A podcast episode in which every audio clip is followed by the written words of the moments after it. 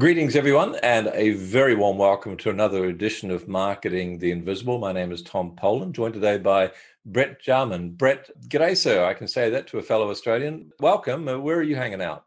Good morning, Tom. I'm just down the coast from you in Byron Bay. Beautiful, Bellacious, I think I called it, Byron Bay, one of the best places in Australia to live. And for those of you who don't know Byron, it is also one of the best places to see whales swimming by because it's the it juts out a bit into the into the Pacific there. Back on track. For those of you who don't know Brett, he's a business strategist. He's founder of Help Me Leverage, providing training and coaching for business, and the founder of Experts on Air, a podcast production agency. Fantastic.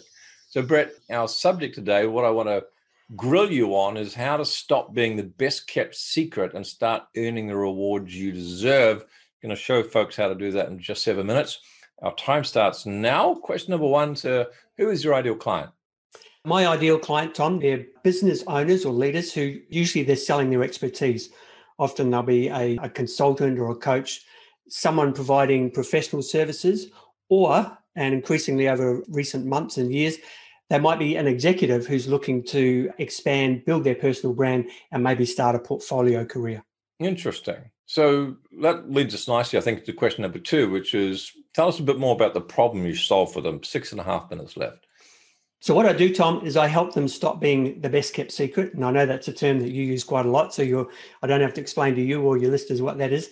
And so I help them stand out from the crowd and to claim their authority in the marketplace. Now, the thing is that the vast majority of people who are selling their expertise, they struggle to stand out from the crowd. And what they tend to do is they rely on features and benefits of their offering. And the problem with doing that is that features and benefits, they can always be beaten. Competitors can always either match or beat them.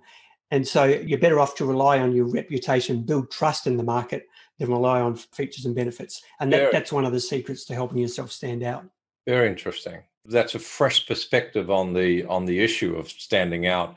So let's go to questions three, and we've got five and a half minutes left. What are some of the typical symptoms that people are going to be experiencing in their life or their business that will kind of give them a heads up that they need what you've got? Right. There are many times, and we could probably go for 70 minutes rather than seven, but I'll, I'll cut it down. So, one of the first symptoms is irregular cash flow and most consultants or coaches they'll, they'll, they'll, go through what they call the feast or famine. They're either got a whole bunch of work or they've got nothing happening. And obviously cash flow changes according to that. And one of the reasons for that is that they're not marketing while they're working. Second system is that they're mm. having to compete on price or negotiate price with the clients. Once you're established and once you've claimed your authority you tend to name your price. And you're no longer curious about what others are charging and and trying to adjust your price accordingly based on what you think the market perceives. Right. and once you've claimed your authority you tend to price yourself based on the value that you give rather than time or rather than what your competitors are doing. And you also attract customers who they're expecting to pay a premium for you. And not only expecting to pay it but they're actually willing to pay it because they know they're going to get better value for money. Third symptom is they're probably either getting no referrals or they're only getting what I call first degree referrals. So that means uh, they're getting referrals from immediate customers. Once they've claimed their authority and stopped being the best kept secret, they tend to get referrals from people who have never even worked with them. And so those are referrals based on reputation. Perfect. So that's another symptom. And then the, probably the fourth most important system is they find that they're they're often busy working on tasks that don't actually move the needle in their business. Right. Uh, might be redoing the website yet again or updating their logo, working on that book that they've promised themselves for months or years that they're going to going to create and maybe being distracted by the latest and greatest marketing techniques because they think that's going to uh, be the secret to helping them break through. Well, and they, they do all this stuff with the best of intentions, Tom. They don't even think that they're avoiding the real work but that's it's just one of the underlying symptoms of kind of being at that best kept secret level. Thank you, sir. So it's three minutes left. What are some of the common mistakes that people make when they're trying to solve that best kept secret problem? Maybe just a couple so people can get a bit of an idea. Yeah, I kind of done that. Got it. Okay. So there's relying on the features and benefits, which I mentioned earlier. Right. Another one is they don't think they have time to market themselves. Uh-huh. And the truth is, they don't actually need time. They need a system. They need a good process. And that's something that you've mastered very well through your podcast. And, and I know through the process of signing up for this interview, you've got very good processes in place. Very and a lot of people think you. a lot of people think, oh no, I don't have time to do the marketing. That that's not the issue at all. Right. A lot of them think that my work should speak for itself. I do good work. And in a lot of cases, their work is excellent. Hmm. But work does not speak for itself. 20 years ago, when I first started as a consultant, it did actually work for itself because there wasn't all this kind of white noise going on. Right. But now people are just bombarded with information. And even if your work could speak for itself, no one would actually hear it because we're just constantly getting bombarded with messages. So yep. you do just need to be a bit more proactive. And probably the last one, there are more that I could go into, is comparing themselves with their competitors in the market rather than comparing themselves with the people that they want to serve.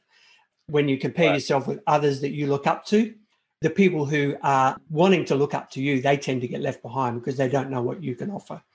So okay. that, that's just a few of the mistakes that people. Thank you. 90 seconds left, three questions to go. One valuable free action that you could recommend someone takes, just going to take them a step in the right direction. Right. Well, funnily enough, this might sound bold, Tom, but I would say start a podcast. Now, we'll put the emphasis on the word free there. People don't realize that you can actually start a podcast for absolutely no cost. Right. I wouldn't necessarily recommend it, but I just want to make that point because people overestimate the amount of work that goes into creating a podcast. And if someone was really eager and determined, they could jump on Google now. And quite honestly, within 24 hours, they could have a podcast launched at no cost. Right. There's that much information out Amazing. there. There are that many free providers that okay. could support them in Thank that. Thank you. Uh, 40 seconds left. Sorry to jump in. Question number six, I'm going to focus the answer just for the sake of time. One valuable free resource, folks, go to brettjarman.com forward slash angle. That's B R E T T J A R M for Mary, A N for Nigel.com forward slash angle. Go there and get more information about this because it's going to make you go from invisible to invincible.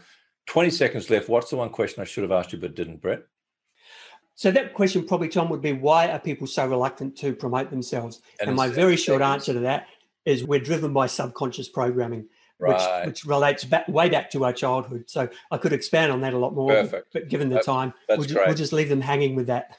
Thanks, Brett. Appreciate that. Great interview. Oh, spot on. Cheers.